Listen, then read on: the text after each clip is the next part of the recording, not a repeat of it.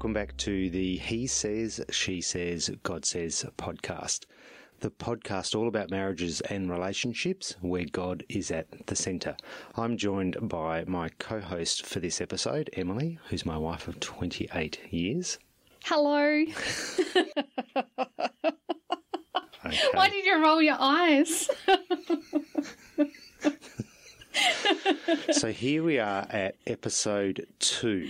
and it's taken us a long time to get to episode two. I noticed in your notes it says last week, where in reality it was probably what two or three months ago we Probably. we recorded our first episode. So that was our concept, and since then we've had to do a whole bunch of work behind the scenes to actually get this off the ground. So A lot of reading, a lot of researching, a lot, of, procrastinating. Yep, chatting to people and yeah, it it does take a lot of work, doesn't it? And I think also because of the topic, it may seem a little bit controversial, but ever so foundational. But when mm. you really dig deep down into what the Lord's saying and understanding context, then you realise that it's not controversial. And I think that's the important piece because we actually don't have the right to pick and choose the scriptures that we will and won't follow. For sure. So yes, we actually have to follow them all, regardless. Exactly. So last week we talked about the why of this podcast and what we were hoping to achieve. And that's to have people on this podcast share with you what's worked and not worked in their marriages and what God's word says about that. This week, we want to dig into the Bible and have a look at the scriptures about marriage. Really, what we want to cover here is its foundations, because every other topic we cover will be fundamentally underpinned by these scriptures. Mm. So, essentially, also, if you think about our life with God and the foundation and the rock that we're building upon, if you're in a marriage, this is the next block that goes on top of that rock, I'm guessing. Hmm. What do you reckon? And the interesting thing is, is that in the scriptures we're going to read, so if you're listening now, crack open Ephesians chapter 5, because that's where we're going to be reading from today. And we see here Paul's talking about the comparison really between uh, our marriage and God's relationship with the church. So let's start reading uh, in Ephesians 5 and verse 21. And so the first scripture says, submitting yourselves one to another in the fear of God. And this is a really interesting piece because we talk about submission a little bit further on. But I want to look at this scripture just for a minute because it says, submit yourselves one to another. So that's to each other. Most people focus on the next scripture, which talks about wives submitting themselves to their husbands. But this is a pretty important piece for both wives and for husbands to understand that part of their role is to submit themselves to each other. So in verse 22 it says, Wives, submit yourself, submit to your own husbands as to the Lord. For the husband is the head of the wife, even as Christ is the head of the church, his body, and is himself its Saviour. Now, as the church submits to Christ, so also wives should submit in everything to their husbands. So, what do you read when you see this? Well, I suppose in the marriage sense, he is the spiritual leader of the household. And he sets the pace, the spiritual pace for the household as well. And I think that um, it doesn't say in the scripture only submit to your husband if he's an awesome guy, or only submit to your husband if this week he bought you flowers. Um, you consider each other. You are kind to each other. You respect each other. You respect your husband. And you do it continuously. I think the interesting thing here is the comparison of how we as Christians should give ourselves to Christ. And so, how, regardless of our gender, how we submit ourselves unto Christ as the head, head of the church. And so, when we think about that, is that we give our all to Him, we follow His instruction, we want to follow Him, we love Him dearly, uh, we understand the sacrifice that He's made for us. And so when we consider all of those things, it really does, I think, put in context uh, this scripture. I think also if you're um, as a female, if you're submitting to your husband and you're doing it unto the Lord, and then it's really not that hard, is it? I don't know. I, no, you wouldn't. Well, you've just like anything, you've you've got to do everything unto the Lord. E- everything that we um, do in our lives, we do it unto the Lord. and we do it out of, God. and we do it out of love. Yeah, and And when we read the next scripture, which is verse 25, it says, Husbands, love your wives as Christ loved the church and gave himself up for her, or up for the church. And so he so loved the church that he gave his life. He gave everything to the church. And that's the responsibility of the husband. And not just his life, but if you think about everything he gave the pain, the suffering, the humiliation through his crucifixion, he gave everything. And that's a pretty big responsibility for a husband when you think of it in that context absolutely. which we're actually told to think about it Yeah. in that context. And I've you know I've heard you know guys say, oh yeah, you know I'd take a bullet for my for my family or for my wife, and that might be true, but but that's pretty unlikely to happen. But husbands, if you're out there listening, you might take a bullet for your family. But are you telling me that you won't take the bins out without being asked, or pick up your socks off the floor and think Yeah. your wife's nagging? That's uh, that's a pretty big, pretty big piece. well, it's consideration, isn't it? Yep. At the end of the day, having a look around and actually seeing how you can serve each other, and it's sometimes it's not necessarily always going to be equal because as one person is dealing with a heavier workload or a heavier life load, the other person's there to pick up the slack and vice versa. It's it's all about it's all about being considerate and if you're if you've got that mind to always be looking out for the other person and considering what they're going through and acting out of kindness and care, then what what is picking something up for someone hmm. else? I think the I think the piece here is that if each party brings their everything Their into the relationship, yeah. not because they're looking to get something out of it, but because of their love for the other, then if both parties have that mindset and have that love for each other, then everybody's going to benefit out of it. And it's going to be a great relationship. And we read here in verse 26, and it says that he might sanctify her, having cleansed her by the washing of the water of water with the word, so that he might present the church to himself in splendour, without spot or wrinkle or any such thing, that she might be holy and without blemish. In the same way, husbands should love their wives as their own bodies. He who loves him, his wife loves himself. And so we see a comparison here of, of Jesus, but we also see here that, you know, in the same way that Jesus wants to sanctify the church, in the same way husbands should love their wives as their own bodies. So when, you know, you're a husband, you're sitting on the couch not doing anything, and your husband, your wife's slaving away, that's just not living this or any of the scriptures before it. Totally. It's just not. Yeah. It's just not. Well, it breeds resentment and all sorts of things, mm. and disappointment and anger, and also um, potentially weighing up, you know, starting to do a list of, well, I've done this, and, you know, this person hasn't done that. It starts becoming a blame game.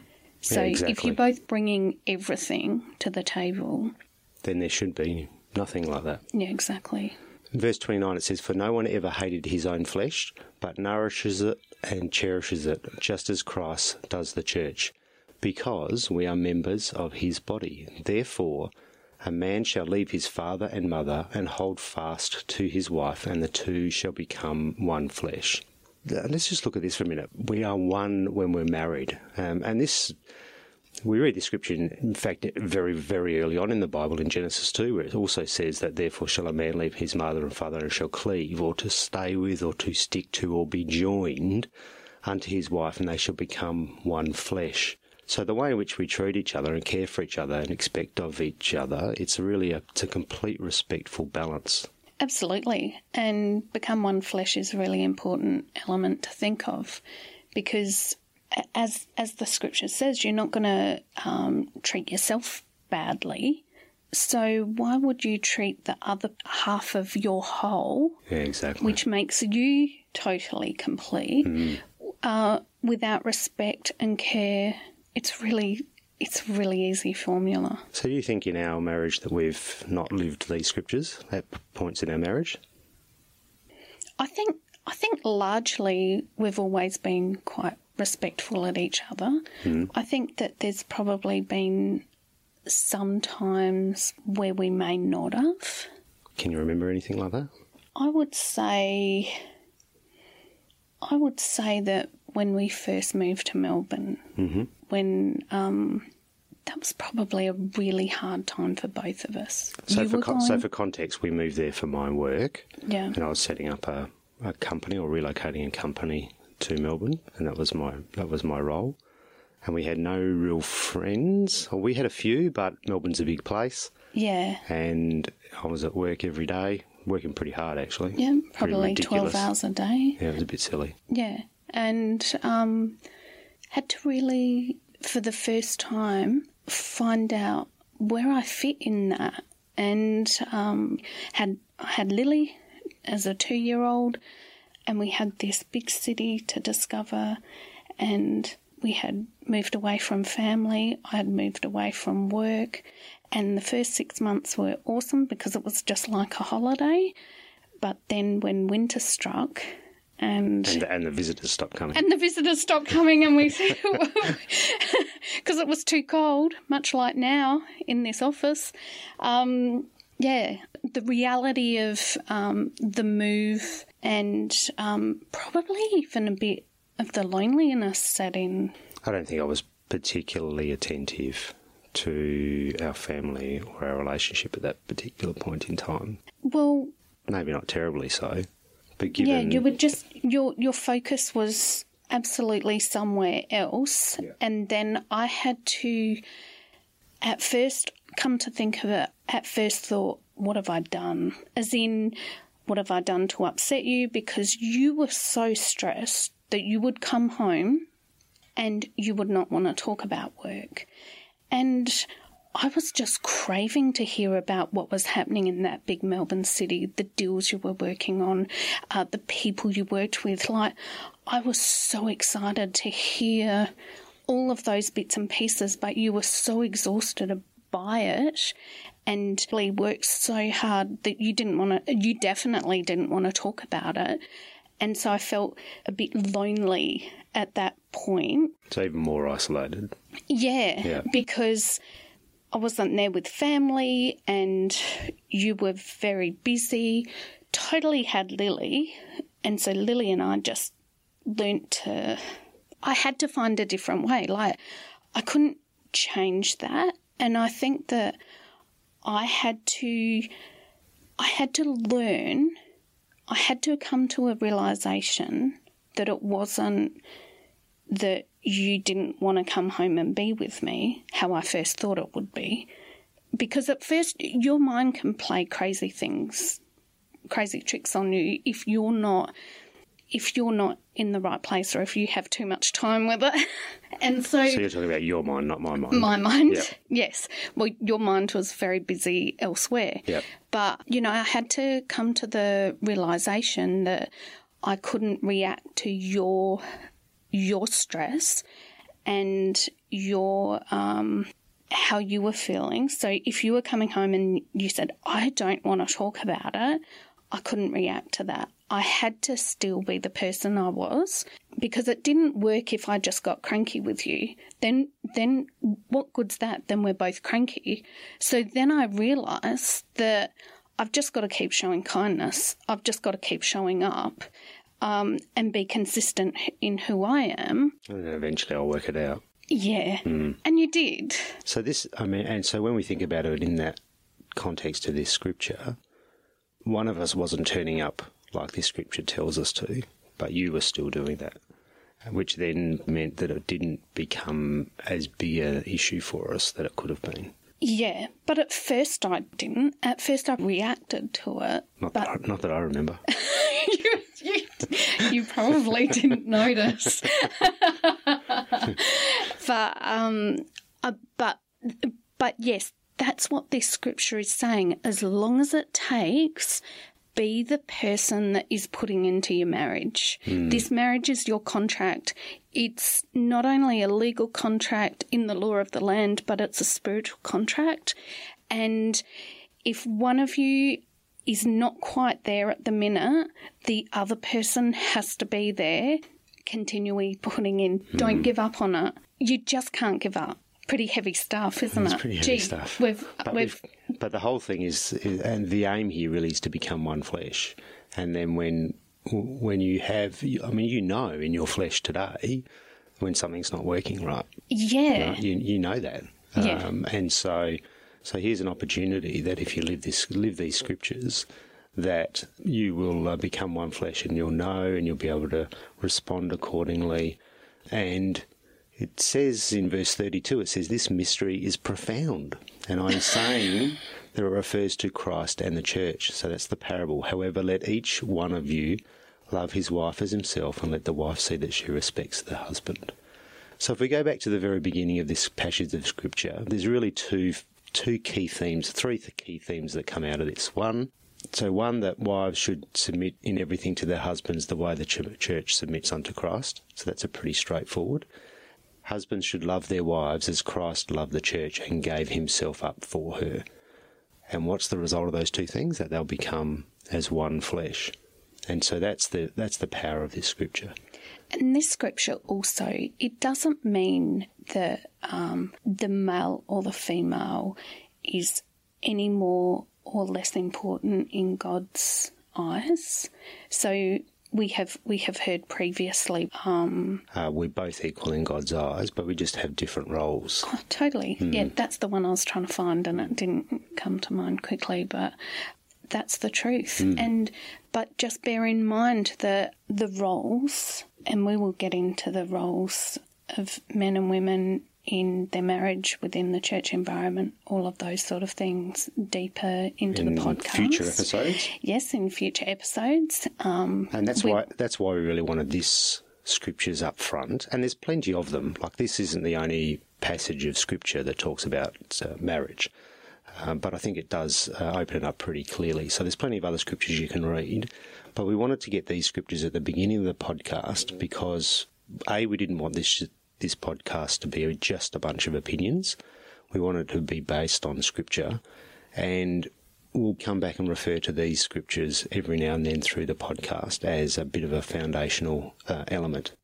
So I think there we have it. I think this episode is nearly done. So if we live these scriptures, right, then I think we're going to own all the elements that the scriptures relate to, um, and we'll just nail this marriage thing. But but we know that it isn't always that simple. exactly, and sometimes we forget or other things do seem to get in the way or sometimes we need practical examples on how to live those scriptures. And i've actually had people say to me but what does that mean practically? I hear i've i've heard the scripture over and over again but how do i apply that practically to our lives and that's what our future episodes are going to be all about. So stay tuned. Make sure you subscribe on your favourite podcast app. Uh, we said at the beginning that we'd give you scriptures for each next episode, but the way the production schedule is going, that's going to be a little bit difficult for us to announce right now what the next episode's going to be because we have multiple recordings going on at any, given point in time. we're rather random It is. it is. Plus, because we've got other hosts, uh, so we need to work around their schedules And I'm really well. excited to hear their stories and uh, what they've been delving into and researching the scriptures themselves. But what we will do is for each episode, we will have all of the scriptures posted in the show notes, so you can read them beforehand or while you're while you're listening to the episode or afterwards. You'll also be able to get those on our website, and in all of the podcast apps, they generally have a description about what the episode's about. So we'll make sure that they are in there as well. Plenty to research then. Hmm. But we'd love to hear from you. So rate or comment on your podcast app or just drop us an email at podcast at he says, she says, God says dot com. And you can also connect with us on Facebook and Instagram or check out our webpage, which is www.he says, she says, God says dot com. Until next time, he says. She says, God, God says. says. Hey there, I'm Emily Campbell, and I'm going to start that again. Sure. Well, come on then. I forgot what I said last time. It doesn't matter. That's the whole idea. We'll just see what comes out, and then we can slice and dice. I'm not sure if you want to just see what comes out of my mouth. Do you know I gave this a go? I was actually in the car the other day and I was self recording as I was driving because I thought I'm going to. it's illegal. I'm sure of it. Oh, no. Oh, okay. Maybe. Anyway, we actually took no consideration when we named this podcast. He says, she says, God says. It's actually really We- hard to say. We actually didn't consider that we would have to say this over and over again, and I actually can't say it without going really slow. And I reckon we should run a competition with our listeners who can say it 10 times the quickest without mucking it up. So, so they need to record it on their phone, see who can say it the quickest ten times without Yeah. mucking it up, and then send Yeah. us the audio file And send it to email. us. That would be really fun. That would be funny. And whoever does it better than me, they can end up being the co host. That doesn't work.